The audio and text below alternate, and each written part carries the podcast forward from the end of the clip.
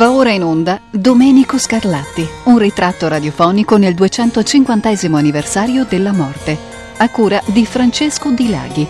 Prima trasmissione, l'ambiente familiare e gli esordi. Napoli, Roma, Venezia.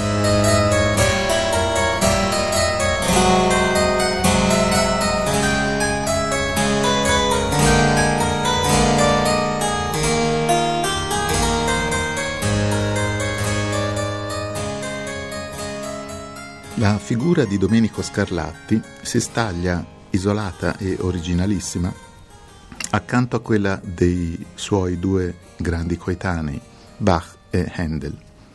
Ma a differenza di Bach e Handel, la figura di Domenico Scarlatti è tuttora avvolta da una certa aura di mistero. Sembra infatti quasi che quest'uomo abbia fatto di tutto per far scomparire le proprie tracce. Di lui si hanno quasi solo testimonianze di seconda mano e quasi nessun documento biografico, esclusi quelli strettamente anagrafici. Quest'aura di mistero, dunque, che avvolge Domenico Scarlatti, non ha mancato di sollecitare la fantasia di più di uno scrittore, fra questi Gabriele D'Annunzio e molto più recentemente Alejo Carpentier, cubano, e ancora più recentemente José Saramago, nel romanzo Memoriale del convento. Invece, eh, vedendo le cose da un altro punto di vista, proprio questa eh, fascinosa mancanza di notizie ha rappresentato eh, un, un, evidente problema per un'altra categoria, cioè per gli studiosi. Tuttora il punto di riferimento per ogni studio dedicato a Domenico Scarlatti è l'opera eh, fondamentale del musicologo e clavicembalista americano Ralph Kirkpatrick opera fortunatamente tradotta anche in italiano, e che lo studioso ha portato a termine ormai mezzo secolo fa, dopo oltre un decennio di studi e di ricerche dedicate a questo musicista. A lui va il merito, a Kirkpatrick, di aver trovato quasi tutti i documenti oggi noti e forse il merito ancora maggiore è quello di aver catalogato tutte le sonate eh, tra parentesi il K che precede il numero identificativo è appunto l'iniziale del suo nome, Kirkpatrick, da non confondere con l'altro e forse ancora più celebre K, che, eh, de, che è l'iniziale di Köchel, l'autore del catalogo di Mozart. Quindi si diceva il merito di aver catalogato tutte le sonate, ma anche di averne dato un plausibile inquadramento e questo sia sul piano storico che sul piano dell'analisi e della cronologia anche. Ma vediamo a grandi linee la vita di Domenico. Domenico Scarlatti nasce a Napoli il 26 ottobre del 1685. Il padre, Alessandro, palermitano, è un musicista eh, all'epoca ancora giovane, a 25 anni, ma è già carico di figli, infatti Domenico è il sesto figlio e ne avrà ancora altri quattro, e carico anche di successi professionali, sia eh, nel teatro che nel genere sacro. Alessandro nel 1684 si stabilisce a Napoli, avendo ottenuto l'incarico e pare questo con mezzi non del tutto immacolati, anzi suscitando anche un mezzo scandalo in città, avendo ottenuto l'incarico, si diceva, di maestro della Cappella Reale di Napoli. Quella di Alessandro Scarlatti è una famiglia di musicisti. Era musicista il padre e lo erano anche i fratelli e le sorelle. Alessandro si sente un po' il pater familias, e chissà, forse anche un po' il padre padrone di questa famiglia. E comunque non risparmia niente per piazzare i membri del, di quello che si può chiamare il suo clan familiare. E sta di fatto che eh, anche Domenico, nel 1701, quindi un ragazzo di 16 anni, è già a libro paga come organista e compositore nella stessa cappella reale di cui il padre Alessandro è maestro come sempre succede, gli aiuti sono indispensabili, ma è indispensabile anche la bravura e certamente il sedicenne Domenico doveva già cavarsela molto bene anche alla tastiera del cembalo, perché eh, in quello stesso periodo ricopre anche l'incarico di clavicembalista da camera del viceré. Già l'anno dopo, però, padre e figlio chiedono congedo da Napoli e intraprendono un viaggio a Firenze. A Firenze alla corte del Gran Principe Ferdinando, che era un grande appassionato di musica e con il quale Alessandro aveva già avuto proficui rapporti di lavoro, di committenza. Lo scopo di questo viaggio è naturalmente quello di lanciare il giovane Domenico, di farlo conoscere e naturalmente di procurargli occasioni di lavoro e di affermazione. È evidente che il padre è il primo maestro di Domenico, almeno nel periodo della sua prima giovinezza, e è altrettanto evidente che il padre cerca di costruire al figlio una carriera un campo di attività del tutto simili ai suoi. E Napoli per Domenico resta per ora il centro di questa attività giovanile. I rapporti tra la musica per tastiera di Alessandro e quella di Domenico sono abbastanza evidenti, ma va anche detto che alcuni studiosi hanno ipotizzato un influsso, per così dire, in senso opposto, perché le toccate eh, clavicembalistiche di Alessandro sono per l'appunto riferibili al suo periodo di attività più maturo, quando già era ben attivo Domenico, e quindi potrebbero essere le toccate di Alessandro a essere state influenzate dallo stile del figlio. Ma passiamo al primo ascolto, che è appunto un brano di Alessandro Scarlatti, toccata e aria alla francese. Esegue al clavicembalo Enrico Baiano.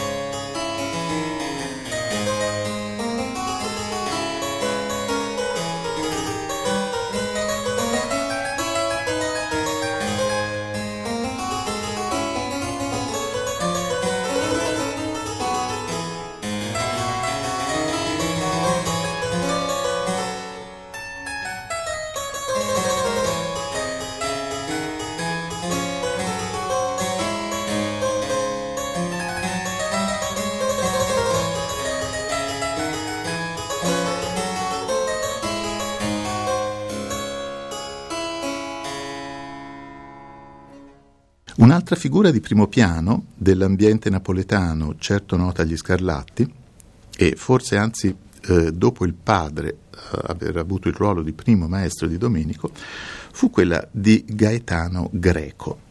In questa toccata e fuga di Greco che propongo all'ascolto abbiamo un esempio di fuga, si può dire all'italiana, che sarà molto praticata anche da Domenico, e cioè una fuga non condotta con assoluto rigore contrappuntistico dall'inizio alla fine, ma eh, capace anche di sciogliersi qua e là in episodi più liberamente melodici.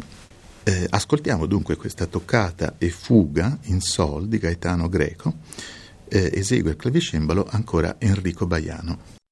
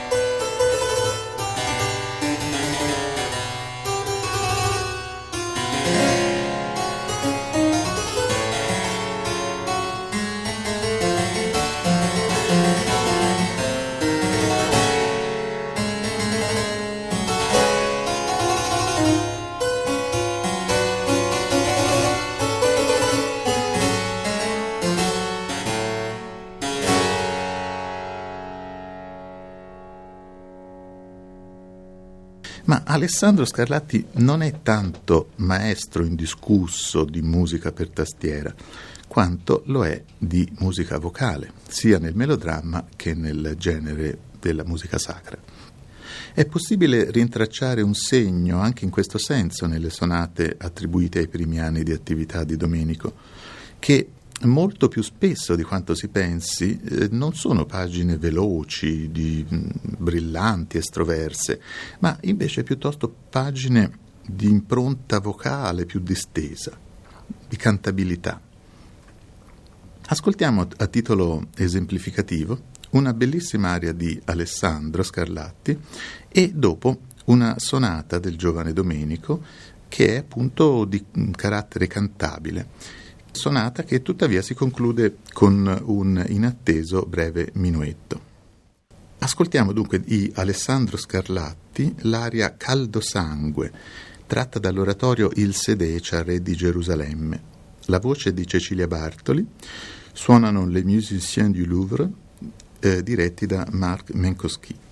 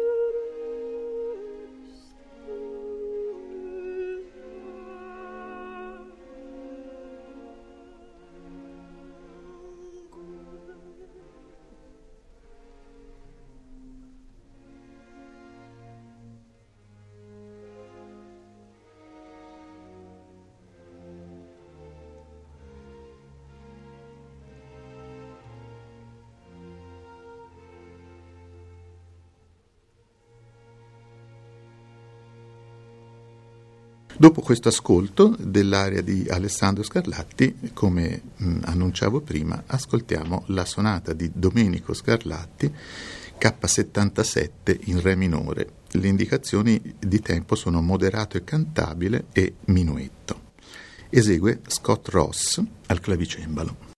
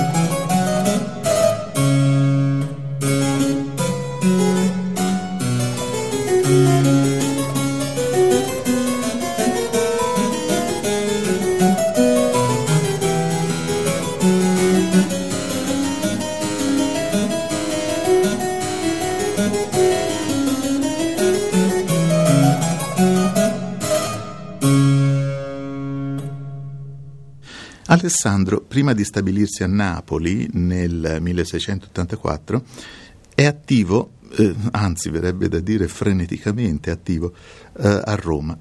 L'ambiente musicale di Roma, nonostante i tentativi di, di restrizioni e mm, di azioni moralizzatrici tutto sommato abbastanza ipocrite da parte della corte pontificia, soprattutto sotto Innocenzo XI, l'ambiente in realtà è molto vivace e esso è dominato dalle figure di mecenati di Cristina di Svezia prima e dopo dal cardinale Pietro Ottoboni. Eh, in questo ambiente spiccano tre nomi di prima grandezza, quello già ricordato di Alessandro Scarlatti, soprattutto nel campo teatrale, quello di Arcangelo Corelli, soprattutto nel campo della musica strumentale per archi, e infine quello di Bernardo Pasquini, nel campo soprattutto della musica per tastiera.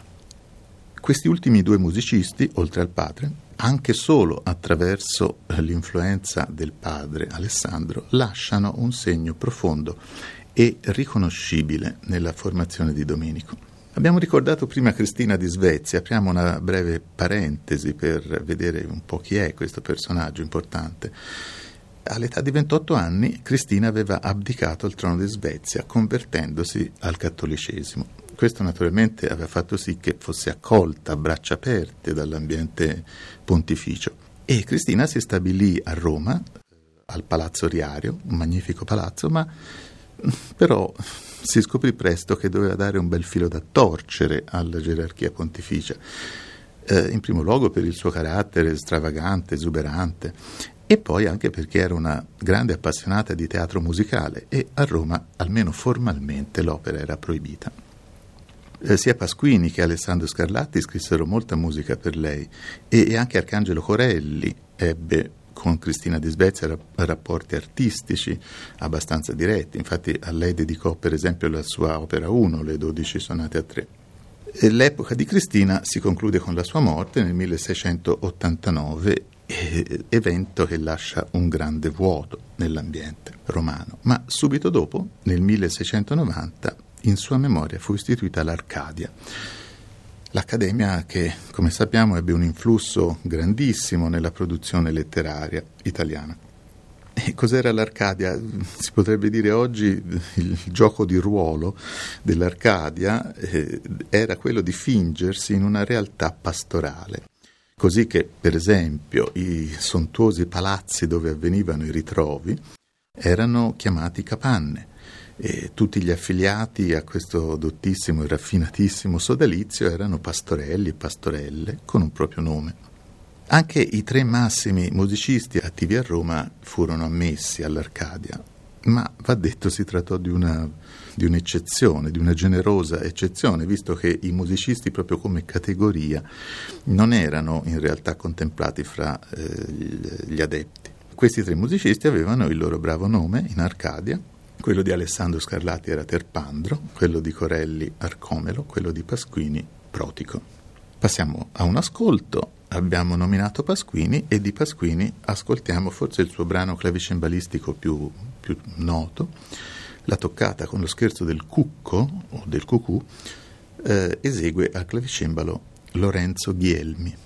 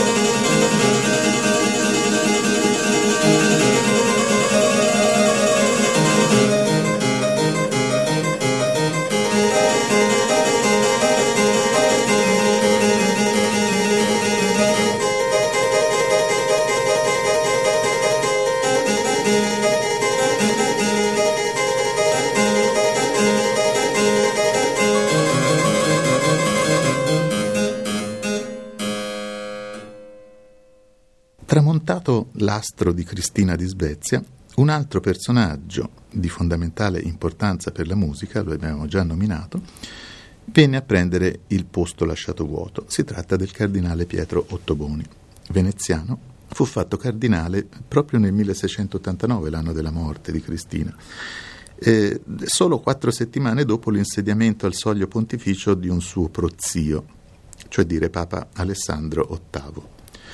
Il papato di Alessandro VIII fu brevissimo, durò mh, mm, solo due anni, ma questi due anni bastarono a rovesciare sul raffinato Pietro Ottoboni una, una formidabile quantità di denaro. Denaro che lui comunque riuscì a spendere tutto, principalmente per assecondare il suo mecenatismo per le arti e per la musica in particolare. Per dare un'idea del personaggio dell'Ottoboni si ricorda questo aneddoto. Durante il conclave del 1691 lui era seccatissimo e annoiato per il protrarsi delle operazioni di votazione e quindi per eh, distrarsi eh, organizzò un concerto della propria orchestra all'esterno della cella dove era ospitato, dove era recluso, si può dire, e naturalmente con grande scandalo dei suoi colleghi cardinali più ortodossi. Nel palazzo, nel magnifico palazzo di Ottoboni, il palazzo della cancelleria, eh, Arcangelo Corelli addirittura occupava un suo proprio appartamento. Il cardinale fu anche un grande collezionista di strumenti. Eh, ecco, a questo proposito ho dimenticato forse di dire che i due primi brani ascoltati, cioè quello di Alessandro Scarlatti e di Gaetano Greco, sono eseguiti su un magnifico clavicembalo originale appartenuto appunto alla collezione di strumenti del cardinale Ottoboni. L'influenza di Corelli è anch'essa rintracciabile in alcune sonate di Domenico Scarlatti riferite al suo periodo giovanile.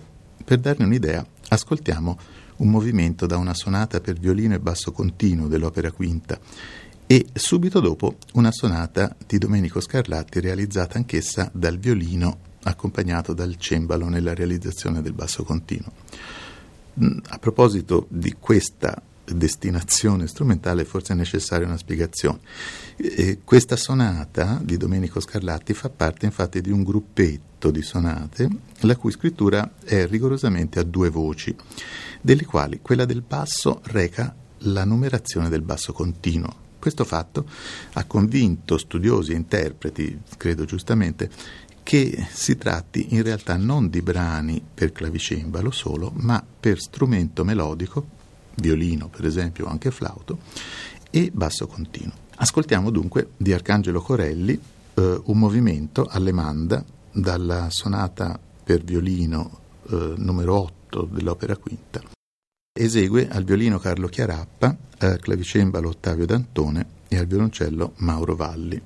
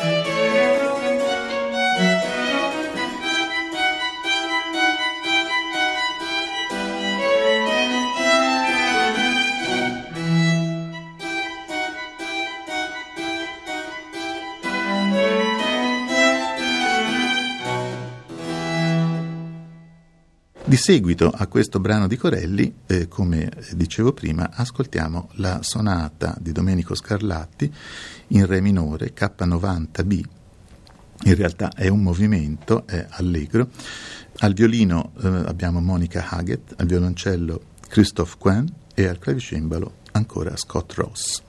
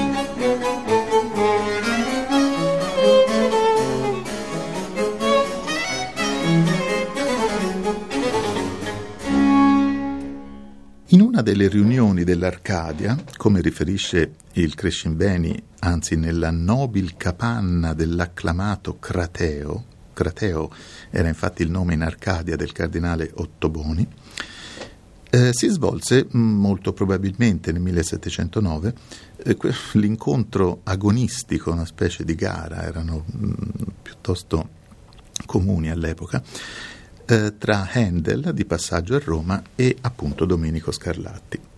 L'esito di questa gara è abbastanza noto, eh, Handel avrebbe avuto il primato nell'organo mentre Scarlatti sarebbe eh, sembrato superiore al clavicembalo. Ma in realtà eh, questo incontro eh, produsse un, una, un, rapporto di amicizia e di stima reciproca fra i due musicisti. In particolare Handel trovò eh, Scarlatti una persona assolutamente amabile, infatti dice il suo biografo eh, rimase colpito perché Scarlatti aveva il più dolce dei caratteri e i modi più garbati che si possano immaginare. Mettiamo dunque a confronto tra i vari possibili due brani che possono esemplificare questa influenza fra i due musicisti coetanei, Domenico Scarlatti e Handel, che fu probabilmente un'influenza reciproca, anche se, come ascolteremo nella sonata di Scarlatti, certe inflessioni restano assolutamente inconfondibili. Ascoltiamo dunque di Georg Friedrich Handel l'allegro dalla suite numero 7 in sol minore. Esegue al clavicembalo Kenneth Gilbert.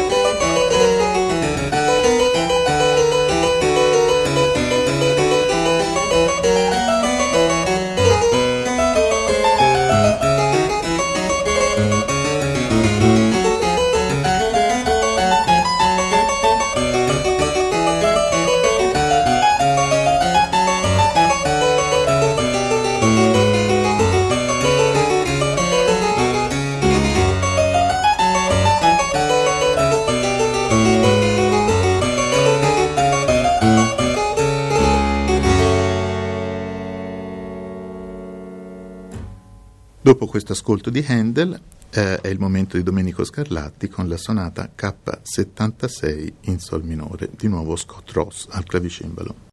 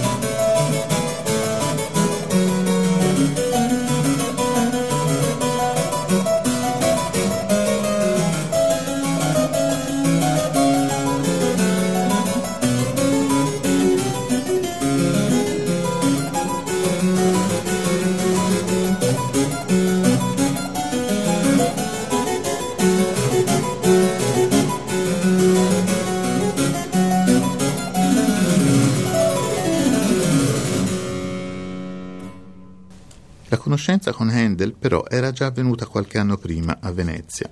Questo viaggio di Domenico è un fatto certo, anche se non ne rimangono documenti di prima mano. Abbiamo visto che nel 1702 padre e figlio si erano recati alla corte di Firenze con la speranza di ottenere incarichi da parte del Gran Principe Ferdinando. Tre anni dopo, cioè nel maggio del 1705, Alessandro manda Domenico con lo stesso scopo a Venezia. Nel corso del viaggio la tappa a Firenze è d'obbligo e Domenico deve consegnare una lettera del padre al Gran Principe. Lettera che in realtà resta uno dei documenti più importanti riguardanti gli Scarlatti. Alessandro in questa lettera definisce povero e inadeguato per il giovane musicista l'ambiente di Napoli e tutto sommato anche quello di Roma, sperando in una posizione importante a Firenze per il figlio Domenico, figlio che definisce, questa è nota questa definizione, un'aquila cui sono cresciute le ali. Ma ascoltiamo i passi salienti di questa lettera. Altezza Reale. Domenico, mio figlio, si porta col mio cuore umilmente ai piedi di vostra Altezza Reale, in attenzione del debito della mia e sua profonda osservanza ed umilissima servitù. Io l'ho staccato a forza da Napoli, dove, benché avesse luogo il suo talento, non era talento per quel luogo L'allontano anche da Roma perché Roma non ha tetto per accogliere la musica che ci vive mendica. Questo figlio, che è un'aquila a cui son cresciute le ali, non deve stare oziosa nel nido ed io non devo impedirle il volo. Scortato dalla sua sola abilità, di molto avanzata, dopo che poté esser meco a parte di goder l'onore di servire personalmente a vostra altezza reale, essendo oramai tre anni, e va quasi ramingo ad incontrare quelle occasioni che vorranno presentarglisi per esser conosciuto e che invano oggi si attendono in Roma. A Venezia, dunque, Domenico viene a contatto con un ambiente senz'altro vivacissimo. C'è Vivaldi, c'è Francesco Gasparini, che secondo attendibili testimonianze è il più importante maestro di Domenico, e, come abbiamo visto, anche Handel. Ma una testimonianza più dettagliata, anche se forse arricchita di toni fantasiosi, delle esibizioni di Domenico a Venezia, la abbiamo da Thomas Rosengrave, un clavicimalista irlandese che in seguito a questo folgorante incontro, avvenuto in un salotto veneziano, sarebbe diventato, oltre che devoto amico di Domenico, anche il più infaticabile animatore di un vero e proprio culto scarlattiano in Inghilterra. Ma ascoltiamo il resoconto di questo incontro dalle parole dello stesso Rosengrave. Trovandomi più in forma e meglio esercitato del solito, mi diedi da fare e l'applauso ricevuto mi fece credere che la mia esecuzione avesse fatto un certo effetto sui presenti. Dopoché un'allieva di Gasparini ebbe eseguito una cantata del maestro, presente al cimbalo per accompagnarla, fu la volta di un giovane di aspetto severo, vestito di nero e con una parrucca nera che se ne era rimasto in un angolo della stanza silenzioso e attento mentre io suonavo. Pregato di sedere al clavicembalo, bastò che cominciasse a suonare perché avessi la sensazione che mille diavoli stessero allo strumento. Mai prima di allora avevo ascoltato passaggi così efficacemente realizzati. L'esecuzione era tanto superiore alla mia che mi sarei mozzato le dita se solo avessi avuto a portata di mano uno strumento per farlo. Avendo chiesto chi fosse lo straordinario esecutore, mi fu risposto che si trattava di Domenico Scarlatti, figlio del celebre cavaliere Alessandro. Non poté toccare lo strumento per un mese, ma divenne intimo amico del giovane Scarlatti e lo seguì a Roma e a Napoli e non mi staccai quasi da lui per il tempo che rimase in Italia. Abbiamo nominato Vivaldi. Non è difficile trovare tracce di tipici tratti vivaldiani in varie sonate attribuite a questi anni di esordio di Domenico. È per esempio evidente e inconfondibile l'impronta vivaldiana nell'incipit di questa sonata, che metteremo a confronto diretto con un celebre eh, concerto vivaldiano. La sonata è la K72 in Do maggiore, allegro, che ascoltiamo ancora nell'esecuzione di Scott Ross.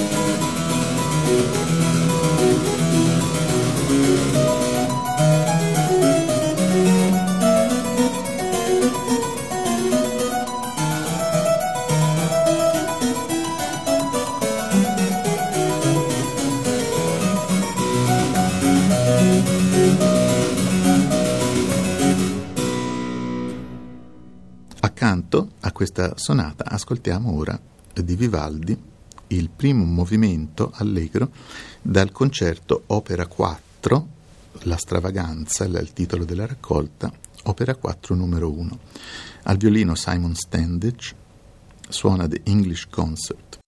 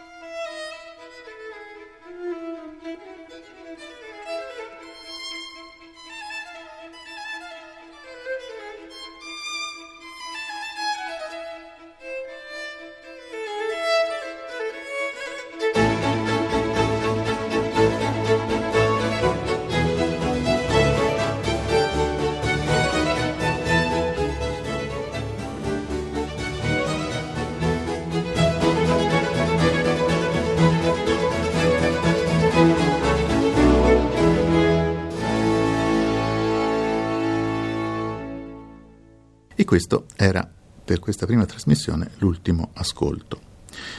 Questa prima trasmissione nella quale abbiamo cercato di dare un'idea dell'ambiente familiare e non nel quale il giovane Domenico mosse i suoi primi passi di musicista. Nella prossima ci occuperemo del decennio successivo, che si svolge soprattutto a Roma, periodo nel quale più che negli altri della sua vita Domenico è stato attivo come autore di teatro e di musica sacra.